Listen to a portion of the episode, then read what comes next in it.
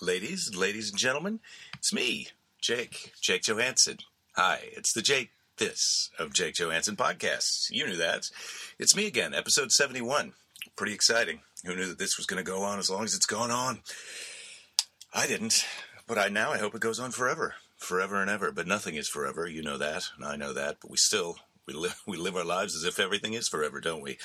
Uh, we worry about things as if they're going to go on forever, and uh, we well, it's mostly worrying. It's mostly, you know what? I, I think I think I'm really I've really hit on something here. It's mostly negative things that we think are going to go on forever, and positive things that we just assume are going to uh, come to an end. And that is uh, maybe that's maybe that's just me. What if that was just me, and all of you listening were just super positive all the time, and this was the first time the first time that it even occurred to you that really these great times are going to come to an end someday? What if that was you? Oh, I wish I was you. That's what if. Now you. Now I'm jealous. Now I'm envious of you. Um, you know what? Let's be together. Let's let's be jealous and envious. And uh, what's the other thing? What's the opposite of jealousy? I don't. I don't know. Uh, well, whatever it is, you can uh, come and experience it with me in person uh, on uh, November 29th through December 1st. If you live in Fort Lauderdale, Florida, I'm going to be at the Improv down there. Fort Lauderdale, November 29th through December 1st. And then I keep telling you about this because there are still tickets available, and I want you to come to the taping of my next uh, comedy special. It's December 5 through 8 in Cleveland, Ohio at Hilarities. And Hilarities is a great place. If you live anywhere within even a couple hundred miles of Cleveland, I suggest you get a hotel and come up and just have fun at Hilarities. There's a great restaurant there, the Pickwick and Frolic, and also I'm taping this special, the new material, December 5 through 8. Cleveland, Hilarities. That's it for the plugs for this week.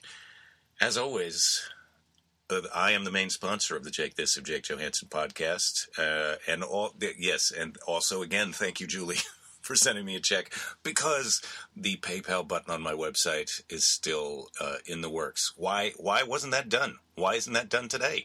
Well, it is not such a great day here at the uh, pod, Podatorium because. Uh, the water heater blew out, and I didn't find out that the water heater blew out. It didn't actually blow out. If you've ever had a water heater go out and it blows out, that is terrible when that happens, and that's not what happened to me. It didn't just bleed out all over the floor of my utility room or, or, the, or the place where it is. It's not in a utility room. It's in a place. Well, it's where it's where the paint is stored, not right next to the water heater. That would be dangerous. But you know, all that crap is in the same part of the house. Anyway, um, the water heater there was some problems. It was it was draining into another storage room where I had some. Uh, you know, receipts and old you know bank statements and whatnot. So those now are finally going to be able to be thrown away because they're soaking wet. Uh, when I opened up this room, there was some water leaking out, my, and my wife uh, said, "You know, I think you should check that. There's something's wrong in there." And I had to. The door, the door was swollen shut with moisture, and when I opened it, hot water had been leaking in there, and it had been kind of flowing out underneath the door into the outdoors and the whole room was like steamy. So things got wet. The the drain was going onto the floor, but it was hot water. So then it caused a steam in the room, and then there was condensation on the roof, and so it was raining on top of these receipts for you know. I hate to admit it, ladies and gentlemen, but possibly for a week and a half or more. it was it was not good. It was not good in that room, and I'm not proud of the accident that happened here at my house. But uh, I had got the plumber out, and it, I thought it was just the valve on the top of the water heater, but then it turned out that once that was replaced, once I'd paid, uh, well, the clock had been running on the plumber for a couple hours to to fix that. They couldn't get the water heater relit. They couldn't get the pilot light to relit because the little sparky piezoelectric thing that sparks and lights it that was shot. And so he said, "Well, that's not a huge deal. I got one right here. There's, you know, it's like ten bucks, but it's probably going to take me a half hour to put it in." And I said, okay. Then he gets in there, and the water heater's got it reverse threaded. The the the thread that this little ten dollar part goes on. It's you can't use a ten dollar part because you need the other special part that's reverse threaded. But there've been lawsuits about why the hell would you make a reverse threaded thing, and so they don't make the reverse threaded thing anymore. In fact, they don't make the water heater like this anymore. It was a planned, it was a planned. We're going to screw you later when you have to buy this little part thing. But then it backfired on them because people were so mad that the federal government got involved and sued them. So they don't make this water heater anymore. They don't make the reverse threaded part that you use to fix it. So the whole water heater has to be replaced, basically because the little hole where you would have used to put the match in is now an electric push button thing that they made into a proprietary thing that uh, you can't buy the proprietary thing anymore. So the whole giant water heater has to be replaced. And uh, that's what's happening right now as some of my tax records um, dry out in the sun. So, how's your day? ladies and ladies and gentlemen. Um, thanks for listening to the Jake This of Jake Johannsen podcast, and thanks for putting up with me explaining a plumbing problem to you that you probably could care less about. If you're still here, my guest this week is Dr. Kevin Fitzgerald. And you may know Dr. Kevin Fitzgerald uh, because he may be your veterinarian in Denver, or you may have seen him on, I believe it's Animal Planet Emergency Room Veterinarians. He is an awesome guy. I asked him to describe how he looks at the beginning of the episode because I was hoping that he would say um, he looks a little bit like a biker version of Captain Kangaroo if you can remember who Captain Kangaroo is. Anyway, he's he's a sweet person. He's a, I've been friends with uh, Kevin for a long time. Dr. Kevin. I don't think I have to call him Dr. Kevin, but that's how everyone else addresses him, Dr. Kevin. He's he is a very funny comedian. He is also a doctor of veterinary medicine and a practicing veterinarian, and uh, he's he's an environmentalist and he travels all around the world to studying and helping animals and also people. So I sat down with him backstage at the Comedy Works in Denver, where I was working, and we had a little conversation. Unfortunately, there were some people also having a loud conversation right outside the door, and, and one of them, Denver comedian Chuck uh, Roy, pops in for a little guest hello during the podcast, and uh, I hope that that adds to the charm of this conversation, which was very interesting to me, and I hope that you enjoy it. And I wish that I had more time to talk to you now, but uh, I'm going to go and see if I can dry out some of my possessions before it gets dark or find a place indoors besides the place where they used to be that is now all wet to put them. So, without further ado, here is a conversation that I had with Dr. Kevin Fitzgerald.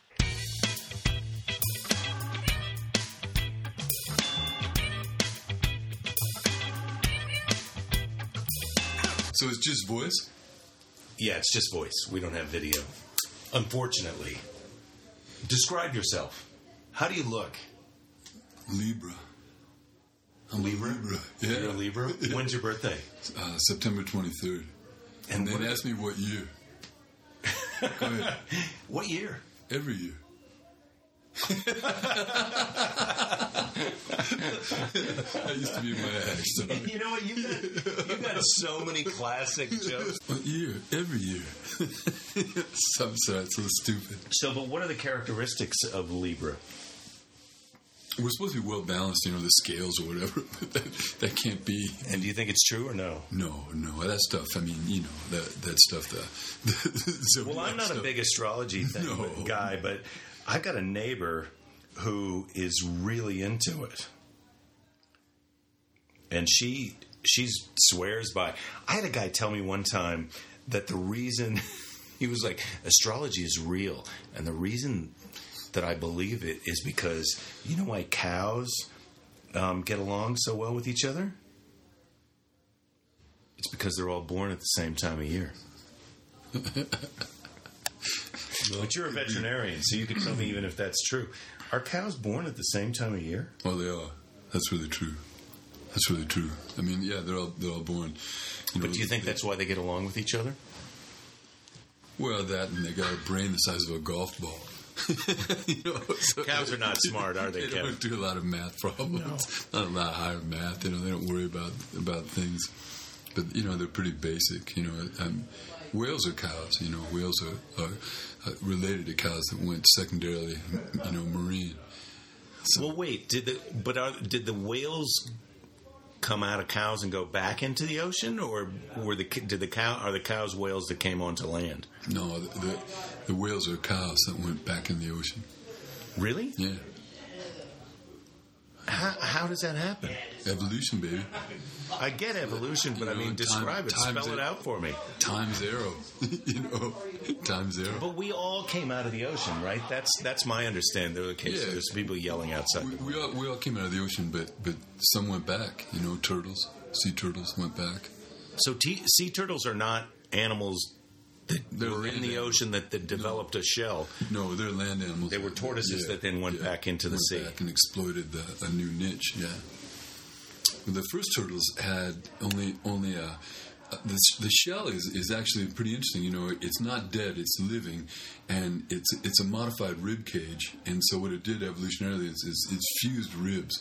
In the beginning, was just half the body, and then it just went to. Oh, it was the bottom, like the front half. Yeah, so the, the first fossil uh, tortoises that we have, anything with a shell is a turtle, and terrestrial turtles are tortoises. And so the, the, the, there's only uh, most of the the turtles we have are aquatic, you know, and and you know because that shell they use it to use the water to, to support them. But but uh, the first turtles we have are kind of like. Uh, armadillo kind of things where they're, they're half their legs were still out the, the the pelvic girdle their bottom legs were, were still Uh-huh. out and then it covered their just their pectoral girdle first and then the pelvic girdle so yeah turtles are pretty interesting they're the oldest reptile Well, that is interesting because I always thought that uh, that, for example, box turtles, which I had when I was a, a kid as a as a pet that I caught in the woods of Tennessee. Yeah.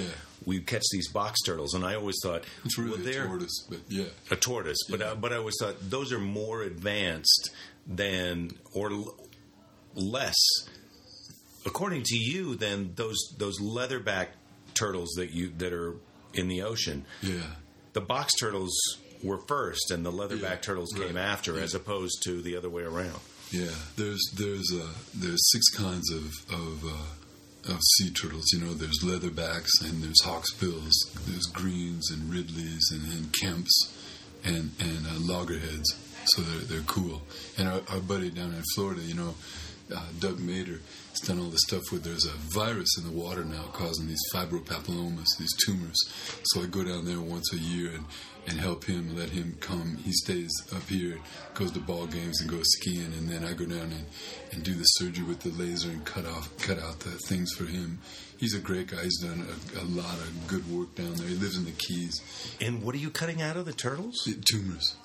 You know, they get these tumors from the water. There's a herpes virus, and only the turtles get it, and it makes them uh, it makes them blind. They're, they're huge uh, tumors, and and Oh they, my they cover them. And then, But you get them before they're huge, right? No, we get them when they're huge. The, the fishermen bring them in. You know, And can the turtles survive that? they can, they can. You cut them off with a laser. If, as long as they're not inside, we take a look inside with the endoscope and make sure they're not in the lungs. Or you know, so Mader's been doing it for years. There's a turtle hospital in Marathon, and he's the veterinarian for them. You know, Marathon Key is the middle. Is, is, Yeah, it's, like about middle 31 miles from Key West. It's about halfway down from Key Largo first, you know. Yeah, yeah. And the Everglades. Yeah, so it's the middle. uh, And he's done a lot with the Everglades with uh, pythons, you know, that are secondarily, you know, wild there now, going crazy. Yeah, I was I was watching that on YouTube uh, a, a little while ago because I had um, Steve Gastineau on the podcast, and he was talking about, you know, he was in an episode of Python versus Gator, and that got me into on the National Geographic thing, and that got me into looking on YouTube about these pythons. I mean, Yeah. I knew they were loose, but it's a real problem. Well, It's a real problem. It isn't like people thought that people released them. What happened was in 1997, Hurricane George, uh, you know, hit, and and uh, a, pet store, a pet store supply place had 385 pythons, and they just got washed into the Everglades. And then with no predators, they just took off. Oh, really? So it's That's not it's, not, not people, people- releasing them. It's this hurricane that blew out a pet store. Yeah, and, and you know, just seeded, you know, over 300 animals.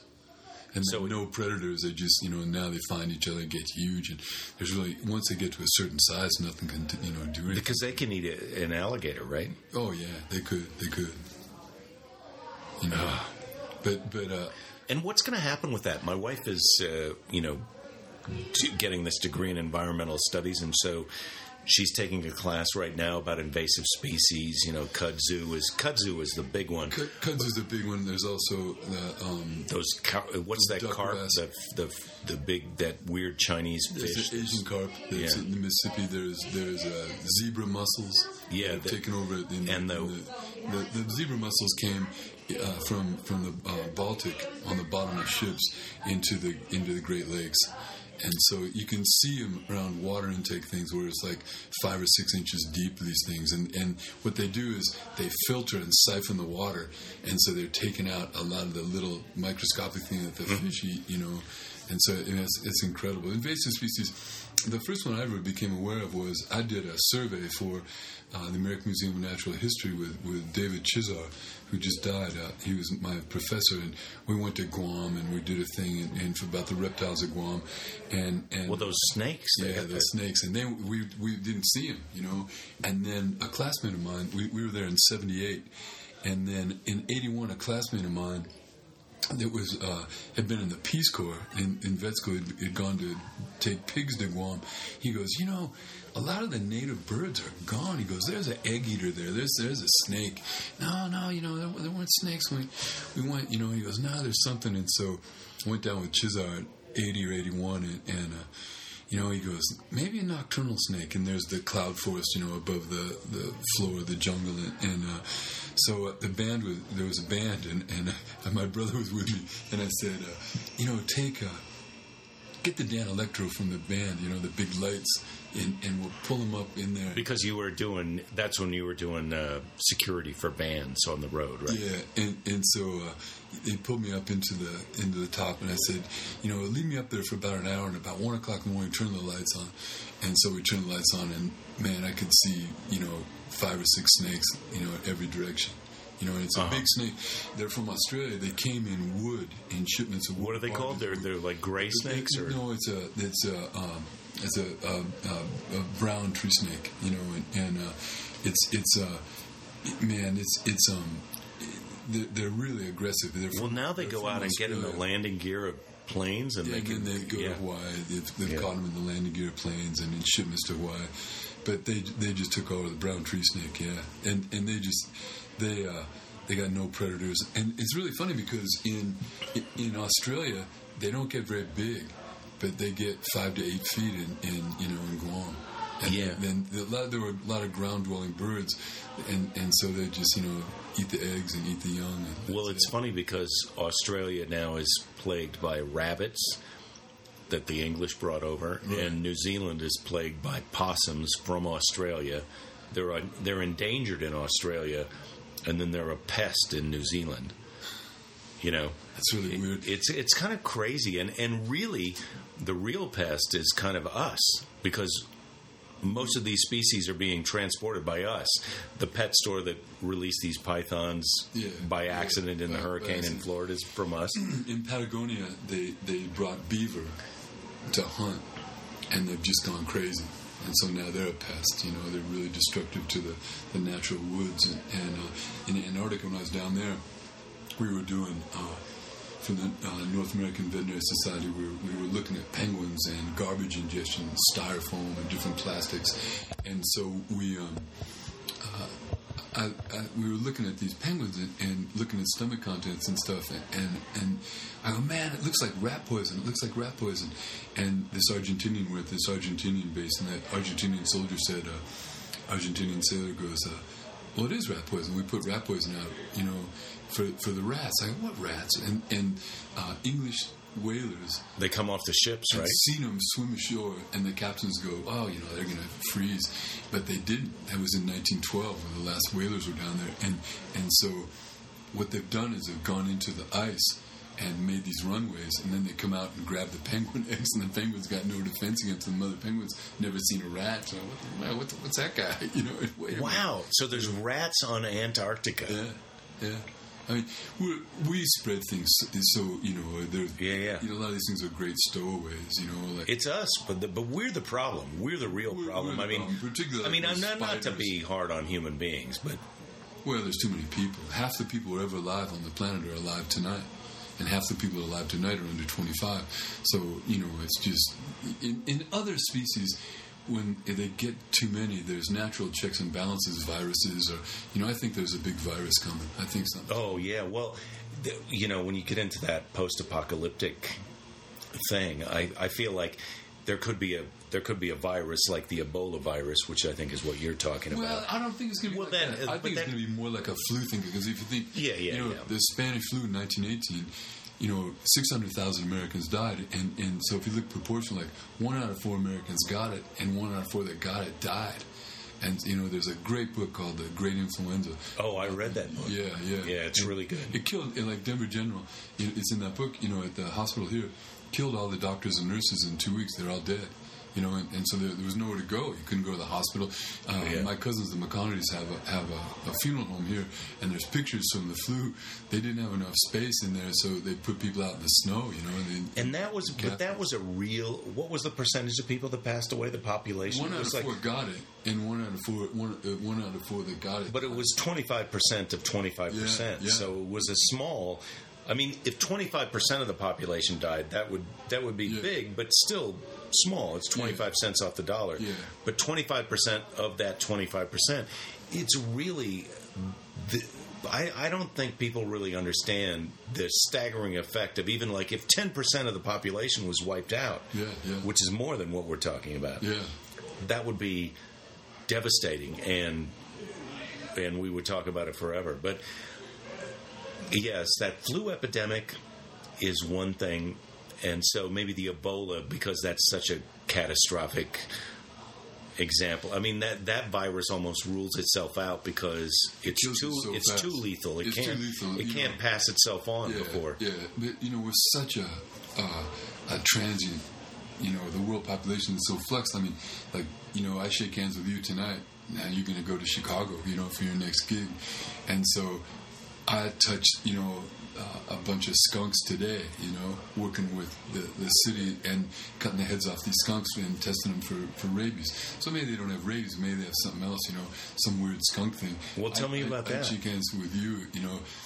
Well, rabies is a is a, a you know a fantastic disease if you think about it. You know, it's a perfect disease. It's a virus. It's spread by biting.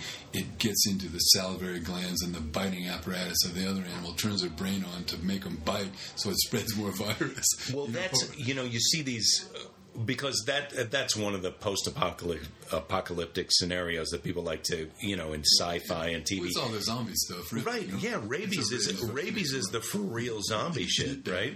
Yeah, I, yeah, yeah. I, I think you know that that uh, you know if you look at some of the diseases, AIDS is a is a bad thing. You know, this year two million people worldwide will die of AIDS, but 25 million people will die of of you know typhus, which is basically dirty water. You know, and, and diarrhea. You know, but there's not like a diarrhea quilt going town to town. You know, nobody even talks about it. You know, mm-hmm. so I mean, you don't want to. You know, AIDS is a horrible thing, and and and but you with AIDS, you got to get really close, blood to blood. You know, with with influenza, you know, you sneeze on a on your hand, touch the door, and then next guy touches it. He gets on a plane. You know, he, he goes to Chicago, and then the people on the plane that aren't going to Chicago, they go on to Buffalo or wherever, and then it spreads so fast. You know. But there, but the weird thing about it is it's not lethal to everyone who's exposed to it because right. there are people who, um, there are people who get exposed and they just have an immunity that's natural or developed for whatever reason that don't die. That's right. That's right. You know, and, and, and that's what happened with the flu. And the other thing that happens is these bugs are constantly changing too. So by 1920, it mutated back to a, a non-lethal. Uh, Well, because because that's its natural life course, right? Because it it needs to be. It needs to do what it needs to do, but if it kills too many people, Too it can't pass itself on. Right. It can't procreate Right. fast enough. but it can I, wait. I mean, to it can wait. You know. Yeah. It, it can wait. You know, like in the old days, 1300s, 1400s. You know, people didn't move to the next town. So if an epidemic might happen in a town, it'd, it'd stay there. Nobody went. You know, they didn't. They, people probably didn't go 40 miles in their life. You know, but but now the way people travel. You know, so they think that some of these things are way older than they thought. You know, they thought that maybe, you know, AIDS. They're starting to see people in the 50s that you know, uh, some of the uh, t- tissue samples. You know, the AIDS virus is there. So Oh, really? Uh, Yeah, For a long time. yeah, you know, it's, it's so that people were dying of it before people realized what it was. So Mm-hmm. some of these things are older than, than you think. So the thing for me that I think is, is scary along with these things is, is uh, resistance. You know, resistance for. I've been in practice for 31 years, and the stuff that I used to use antibiotic wise for cats and bacterial infections, the, the bacteria laugh at it now. So Well, it's evolution. we It's evolution. We're not bugs- just evolving. Yeah, these bugs are changing too, and they, they're constantly trying, you know, and testing things, you know. So penicillin. Mm-hmm. Well, not to get. Well, but they don't. They're not really conscious. That's a metaphor. But Well, it, no, they're not conscious, but but but a thing that doesn't We're- work we're dies, and the thing that does work yeah, well, survives. it- except what what happens is penicillin punches a hole in the bacterial cell membrane. Okay? Uh-huh. So now the membranes have evolved to have a goo on them, so it can't it can't punch. You know, Yeah, it yeah. comes, It comes, you know, or there's there's you know uh, coagulase uh, types of, of of staph and strep that dissolve the uh, the the, the you know the antibiotic. Well, what do you think about the whole aspect of, you know, sometimes I feel like all of this stuff, these antibiotic resistant bacteria, these um, invasive species that we have brought upon ourselves, these diseases that are coming out of nowhere, you know, to potentially devastate us. What about the um, kind of metaphor that those are the planet's um, defense system against? There's too many people, and it needs to reduce the the planet needs to reduce the population of Well, human that's beings. what I mean. You know, I think most people would think that you know the planet's going to shake us off like you know water off a wet dog. I'm afraid. You know, I, I think that they'd go back to just being a you know this blue and, and green orb. You know, but but the, the problem is the, the extinction rate. You know, that's happening with with with species. You know, there's 10 million other forms of life besides human beings yeah. on the on the planet, and so. Oh, excuse me. Oh, Chuck, you're a guest on the I podcast. didn't realize I was doing that. Will you- I'll step out and please excuse me. Chuck Roy. Oh, hi. Should I? I, I gotta go. I'm gonna say goodbye. All right. Pleasure having you. Sorry to interrupt.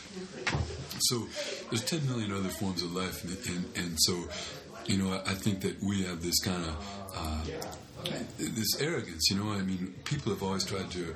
Uh, you know, ascend from nature when we we're part of it. You know, we're trying to always conquer nature. You know, and, and do these things. And, and I think that that uh, we're poor stewards of the place. You know, when the extinction rate now is a hundred times what it was at the end of the last big extinction thing with the dinosaurs.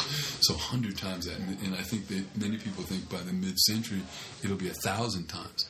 And and when these species disappear, you know, there's there's charismatic megafauna that people really worry about, like oh, the polar bears and the whales and, and our wolves. But but That's an interesting term, charismatic megafauna. but nobody thinks about nobody thinks about you know here in Colorado I did a survey for the state for the little boreal toad was here in every county in 2004 this last summer we couldn't find one whole state you know and, and the chytrid, Really? the chytrid fungus uh, a fungus is in the soil that was never here before and people say the warming's not happening you know but I just got back from Antarctica we saw an iceberg break off that was 77,000 square miles you know An biggest Texas- iceberg, 77 square that. Se- 77,000 square miles. And that's just the the surface. Yeah, that's not yeah, the that's not the volume. volume, yeah. And, and you know the thing's so big that it, it wedged into the you know into the seafloor, but you know it's really happening. You know, and, and whether it's the, the biggest question is not whether it's happening, is whether it's it's man made or is it a cycle. I don't think it's a cycle because you know there's grass growing in Antarctica now. And so it's never happened before. We have ice cores 150,000 years old, you know, and there's never been grass there before, at least for the 150,000. 100, 150,000, but how old is the Earth? Well, the Earth is old, but how old is Antarctica? You know, and so it, you know, it's never. Well, no, no. I'm before. just saying. I'm just saying. We have a hard time accepting the premise as human beings, that this is a cycle. and that we and that we're temporary. The Earth is not for us. We all kind of feel like this is our planet, and we do what we want, and we're the dominant species right now. But the reality is. The Earth is going to shake us off, just like the Earth shook off the dinosaurs. The dinosaurs were the a predominant vertebrate species for 65 million years. Yeah, and, and we haven't been around for. And We we go. You can't even get a million years out of us. No, no. I, I you know, we're, we're we're the first species that's been uh, a, a real. Uh, a geophysical force, you know, where where you know you can see the, the destruction that, that we've you know we've, we've we've wreaked, and and you know they say that Well, I feel like the dinosaurs. Maybe the dinosaurs dominated the planet because they were so, but they didn't uh, destroy it. no, They were integrated. Well, they didn't. They didn't have you know pollution and, and the things and the things that you know we've been responsible for. You know, I, I still am uh, optimistic. You know, I, I think that I'm, I'm seeing things. You know, the next generation. You know, is not going to thank us if we don't do anything. I think it's still a minute to midnight. You know, I just got back from Mongolia, and the Denver Zoo bought 77,000 uh, acres, uh, 87,000 actually, and gave it back to the Mongolians as a national. Uh, What do you mean they bought it? Who did they buy it from? the the farmers and the government leased, leased land and, and and over a period of time and and uh, and then manages it for the, the Mongolians and so there's this Ikh Nart, this this park and there's these endangered species there. Uh, the world's largest flying bird, the Cinereous vulture, 11 and a half foot wingspan. So I've gone, So that's bigger than an albatross. that same the albatross, the condor, and uh, about 11 and a half feet and a 25 pound body is for flight. That's about as big as you can be. You know, Uh-huh. there's limits how big you can be and get off the ground. Yeah, yeah. But these vultures are so big that they can't take off from the ground. They got to jump off. Something, you know. They're gonna go climb up high They're- and then jump that, off. That video that I, I gave you, you know. Oh, yeah. There's videos in that, and and uh, but they're really they're really amazing because they've learned to move toward a gunshot. Why? You- When they know something's been shot and there's something dead. Oh, they're gonna go eat Yeah, it yeah. because they all feed vultures feed on carrion, right? So, but they've learned about gunshots, which is amazing how quickly animals can adapt to things. You know, and but and they don't. They're not predatorial. Mm-mm, only dead things. Only Hmm. dead things. The monks do this thing where they do the sky burial thing, where they Yeah, yeah, I've heard of that. Well, so when you die, below- when a person dies, they Yeah, put them up on a. pla- uh, pallet and and uh, put them below. So the first time I saw it, there was this head with hair on, it. and I asked the Mongolian kid I was working with, I go, "Hey, you know." Uh, Look, and he goes, monk. And I go, there are no monkeys here. He goes, no, no, Buddhist monk, you know. And I go, what? And then they Oh, so they the story. plucked the head off of the Well, it burial just thing and off, dropped you it somewhere. Yeah, yeah the, they they came and ate the guy, and you know, and you know, and then they say they go back into the the food chain. You know, they go back to nature. You know, it's a nice thing in a way, I guess. But Well, it's true. That's what happens, right? I know it's not very Irish though. You know, we we, No. lay, we lay them around for a long time, have a wake and stuff. You know, and, and uh, the, the Jewish people, you know, they bury them quick. You know, they got to be buried Yeah. in 24 hours. Irish people, we got. I remember walking by my my grandfather's. Uh, you know, casket, you know, if he'd been there five, five or six days, and you go, that reminds me, I gotta throw those bananas away. You know, you know. And now, How do we end up talking about science? We should talk about your, your comedy no, no, I want to talk more about this stuff. So, do you think you'll get? Uh, what do you think when you pass away? Would you get buried? I think about this for myself, and I've been leaning towards uh, cremation. But would you get buried or cremated? Or I, I kind of am. I'm, I'm a little bit between the sky burial concept, but just you know, get buried in a cloth sack without being embalmed, so that you can integrate yourself back into the world. into the world. Well, I think you do anyway over time, you know. But Sure. But um, being I, I grew up Catholic, you know, and, and so it, it was it was against the Catholic Church for cremation. You know, you couldn't do it. Now you can, you know, and and uh, if uh, so, I think that that for me, I mean, it, it doesn't make much difference when you you're gone, you know, and so so. Well, that's how I look at it too. Yeah, you're gone. You're done. And that's somebody I else's thing. say, Uh, when, when, when my grandfather died, we didn't have enough money for a tombstone, so we just buried him with his head out. you did not. no, he he was on his deathbed and he said, "Open the window." So I did, and he said, "Get my bow and arrow." And so I did, and he said, "Now I'm going to shoot this arrow wherever it lands. That's where I want to be buried." So we buried him above the closet.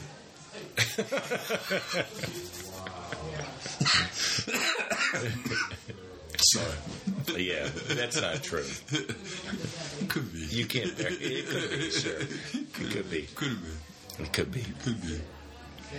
Well, that's one of the interesting things about you because now we've been talking about uh, animals and your scientific knowledge as a veterinarian, but you're also a comedian. That's how I met you because Right, you yeah. also do stand up. Yeah, we And- went skiing. Yes. Yeah, Yeah, we went yeah. skiing. And, man, that was in the nineties. I know. I know. We're old. I feel like I'm old, and uh, yeah, time passes.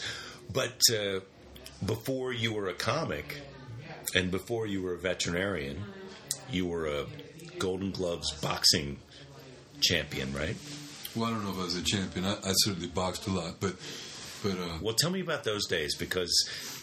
What years were those when you were doing boxing? And you didn't you tell me you would you used to fight in uh, smokers, which I, I think people only people only now see that kind of shit in uh, either old movies or shows like uh, what's that show about bikers where they ride around? I've been watching that on Netflix, but I can't even remember what it's called. But you know, guys like like they come and watch two guys fist fight. yeah, the, the smokers were were. Uh, you know, the Denver police would have them, and so they would fight like another police department or fight the firemen. You know, and and, uh, so the, my I grew up. Uh, they all boxed. I'm Irish. My my my family, Irish people, and, and everybody boxed. My uncles, my father, and so my uncle, my mother's brother, was a, uh boxing coach. You know, and so we all did it. You know, and it was kind of. Yeah, they thought it was, you know, kind of sissy to wear a helmet, you know. So, you know, it, I wouldn't if I ever Helmet, you mean that thing that you wear when you're sparring? yeah, yeah, like a, yeah. or you- So we never wore helmets, you know. Nobody wore helmets, and and uh, be lucky you had a mouthpiece, you know. And it was kind of like shake it off and put some dirt on it, you know. And, and so, but we would soak our faces in, in uh, salt water so we wouldn't get cut, you know. And then, uh, you know, we would put uh, uh, a lot of Vaseline on your face so that the guys The punches would slip. slip and, And would you be fighting uh, bare knuckle or gloves? no gloves, gloves, gloves. Never fought bare knuckle, and and then uh, uh, so you know it, it, it was a good thing for confidence and stuff. I think for a young guy, and, and but now when you think of it, you know, just being struck in the head. Ferdy Pacheco, the fight doctor, Ali's doctor, you know, said. Uh, you know, 30 fights or 30 years old, whatever came first, you should stop. You see these guys that stay too long at the fair, and you know, that, uh, they say that Ali's Parkinson isn't you know, derived from boxing, but you know, Joe Frazier started to speak the same way, and, and Jerry Quarry, and you know, there's a, uh dementia pugilistica, you know, a, a type of uh, dementia from fighting, and, and you know, my cousin, you know, he, he talks with a thick tongue, and my brother, you know, kind of, you know, I mean, they, they kind of get thick tongued a little bit, Yeah. and, you know, it's you, you can't get hit in the head that much, you know, but but uh, What's your advice?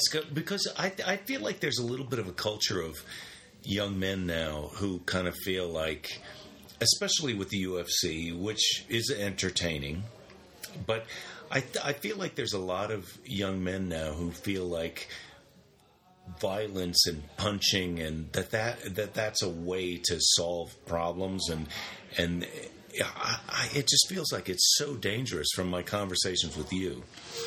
Well, I've never ever solved anything, you know, correctly. I mean, losing your temper or whatever, hitting somebody we didn't, you know, end up having to, uh, you know, go back and mend a lot of fences and, and you know, legally, I, I don't know. I think as we become more urban and more away from physical things, you know, it, it's become kind of glamorized, but, you know, to box, if you want to be, you want to hit somebody in the head, you have to be willing to take one you know. So I mean that that's not very glamorous. And, and Well, that's the thing that you you know in talking to you and the, about your stories with with violence and people who are kind of out of line. You've always been uh, calm with people, you know, like oh, yeah, you know, I, let's I- be I nice to- to people.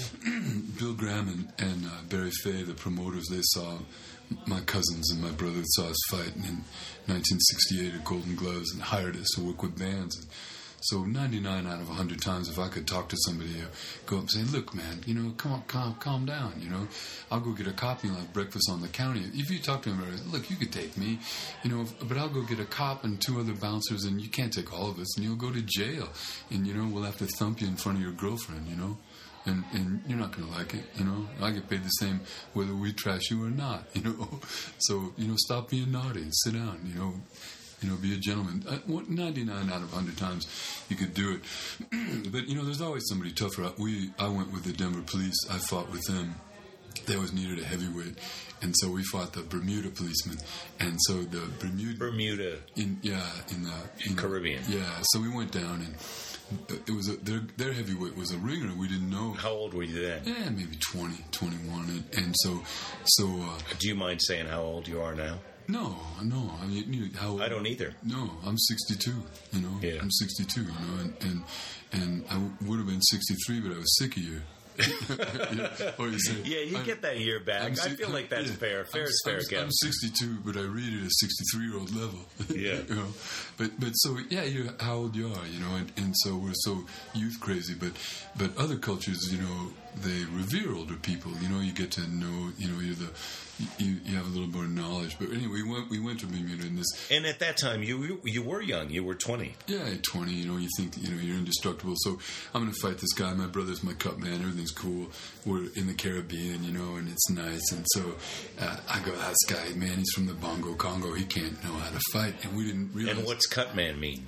Oh, we, um, you, you got to have a, a, a metal bar that's that's uh, uh, put in into uh, ice or dry ice that's really cold, and it, you put it on cuts, and, and it just shrinks the blood vessels. Or you use uh, uh, Neo-Synephrine, or uh, you know, if you got a bloody nose, that shoot it up your nose and shrink the vessels. You know, Yeah, so you yeah. can breathe. So he, my brother's a good cut man. He can work fast, and and so uh, so And you don't think these guys are going to be any match for you? And this guy, we didn't realize it, had won a bronze medal in the Olympics. This this guy I'm fighting. So he was about six seven, this giant black guy, and and uh, he was this beautiful color. I remember that. You know how you look at uh, you know being white and pasty and Irish. You look at some of these black people. Uh, you know they're beautiful. You know and and it's a this guy he was a gorgeous skin color and uh, he looked like a big spider. He was six seven and he, he weighed about you know only 200 pounds and he was all angles you know and he knocked me out in the in the first round you know he knocked me out in the first round and uh, um, he he uh, my brother picked me up and put me on the bench you know and and uh, and so I uh, I go I know what he's doing and I'll get him in the next round and my brother goes, "No, champ, it's over. Tell me you're alive." You know, so you don't. He thought, Yeah. he thought this guy had totally. Yeah, you, you know, it was ten seconds taken out of my life where you just you don't even remember it. Wow. So That was Chuck Roy picking up his coat. What? The Manager's got to catch light rail. Oh, the manager's got to catch Oh, the light rail, so we're going to be thrown out of here yeah, pretty that's soon. all right. I That's can all tell right. him what to do. You want time? Just five minutes. So the, the so we we talk too much science and not enough comedy. No, I know, but this is not going to be the last time that you and I talk to each other. It's not the first time. No, no, That's for sure. We talk too much science tonight, though. But but I'm optimistic about things. I really do. I think you know with with conservation stuff. You know, I, I'm on the board of directors of the Denver Zoo, and and have done some stuff for them and the North American Veterinary Com- you know Conference, and then also the Smithsonian now, and and so some of the stuff that they're doing is fantastic. And in conservation work, you know, our, our our failures, are, you know, our, our successes are temporary, but our failures are permanent. When something disappears, it's gone. You know, and and you know we we don't we don't want this sameness. You know, it used to be when we were little. You went to different parts of the United States, and there were different areas. Oh. you know, it's a Piggly Wiggly here, different Well- restaurants, and now now you can get Cajun food in, in Denver. You know, and and so, but that's the same thing with animals. You know, I mean, just weeds and cockroaches and, and different things, and and some of the things that were that you really wanted to see. Well, that may be the end game of uh, of the human dominance of the planet. I mean, I, I sort of feel like something's going to happen, and whether it's uh, whether it's viruses or we've eliminated so many species that we can't survive at the at the level that we've, you know, the, you, you talk about the bees.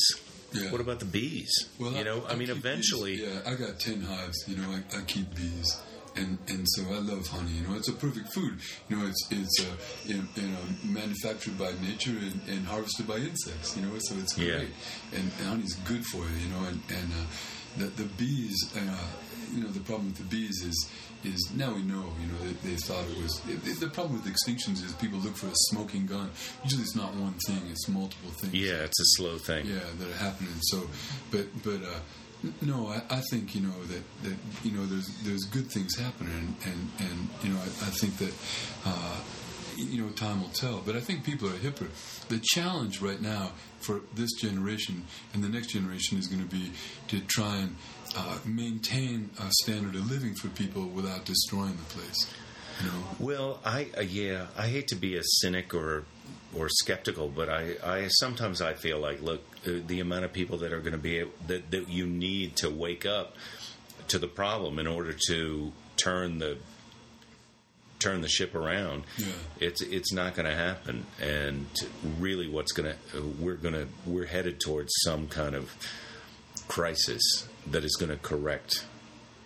Yeah, I, well, I, I believe that. But I also believe people are resilient, and I think that you know we were given two big gifts. We were given this wonderful biodiversity, all these different planet, you know, the different animals on this planet. But we're given our intellect, you know. Yeah. And and I, I think that you know I, I think people will, uh, you know, be able to rise to the challenge. I hope so. I hope so, I, too. Won't, I won't be around, you know. But- Well, I mean, one of the one of the great things to me about being a person is the connections that you can have with other people and the interesting people that you can meet and talk to. And, look and at our comedy friends. yeah, Yeah. yeah, Mhm. exactly.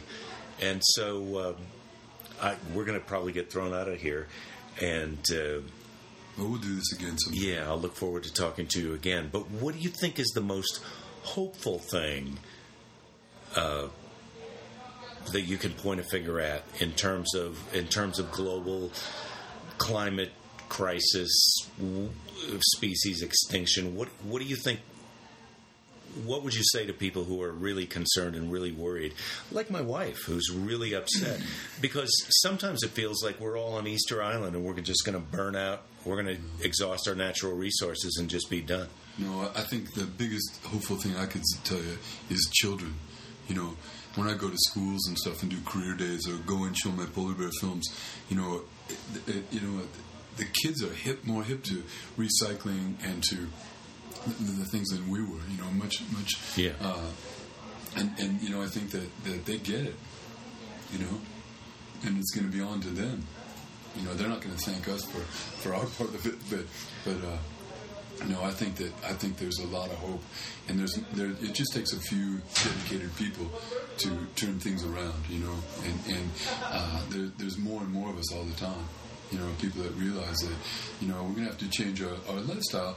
You know, it, maybe not even so much all the time, but we're gonna have to be hipper about things. There's one great thing is uh, the Denver Zoo has 44 buildings. You've been there with Yeah, Dr. yeah. Kenny, our friend, and all the buildings are run on the feces of the uh, 4,700 animals that are there.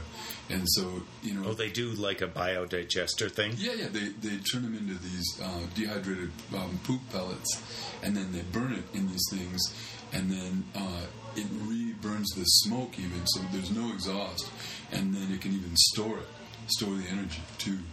And, and so, you, know, imagine a city the size of Denver, if you know out the uh, feces in a day, you know, and the waste the product, you know, if we could put it to some use. And I think you'll see things like that. So I think we, as people, never do things until it brinksmanship. You know, we get right to the brink. And, oh God, we're gonna have to do something, and something comes up. You know, and I, I keep thinking that'll happen. I hope so. I hope so. Yeah, I, I think so. You know, we got we got too much skin in the game. You know, we got too much investment.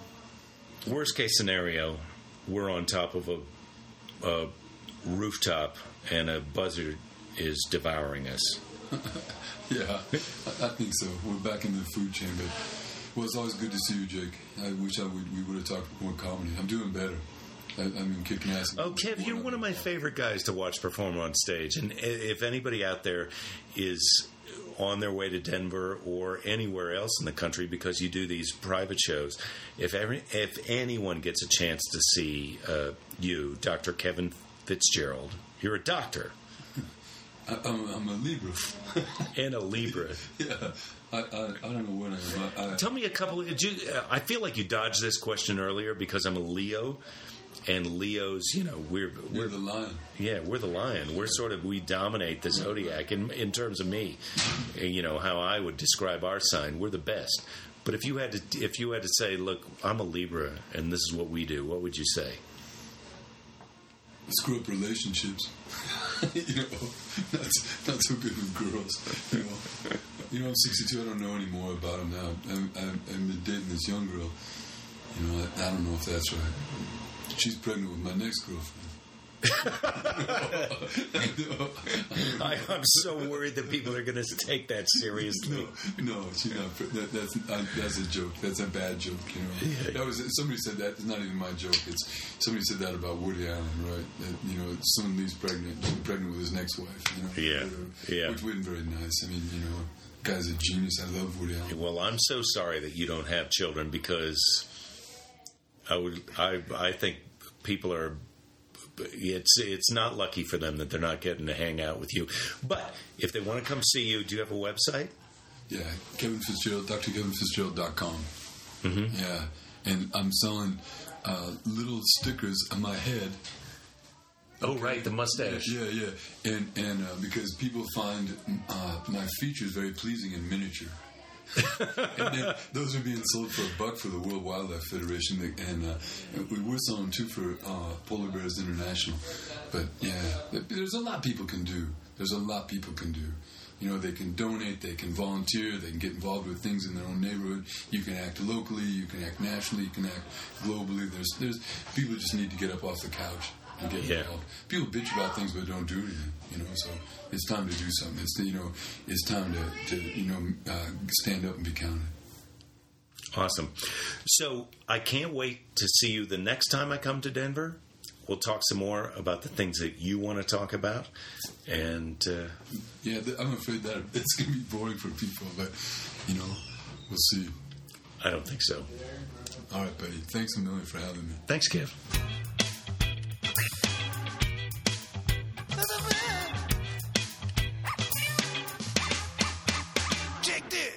I don't know what else you want, ladies and gentlemen. You got uh, evolutionary turtle talk. You got penguins and rats uh, at war in the Antarctic.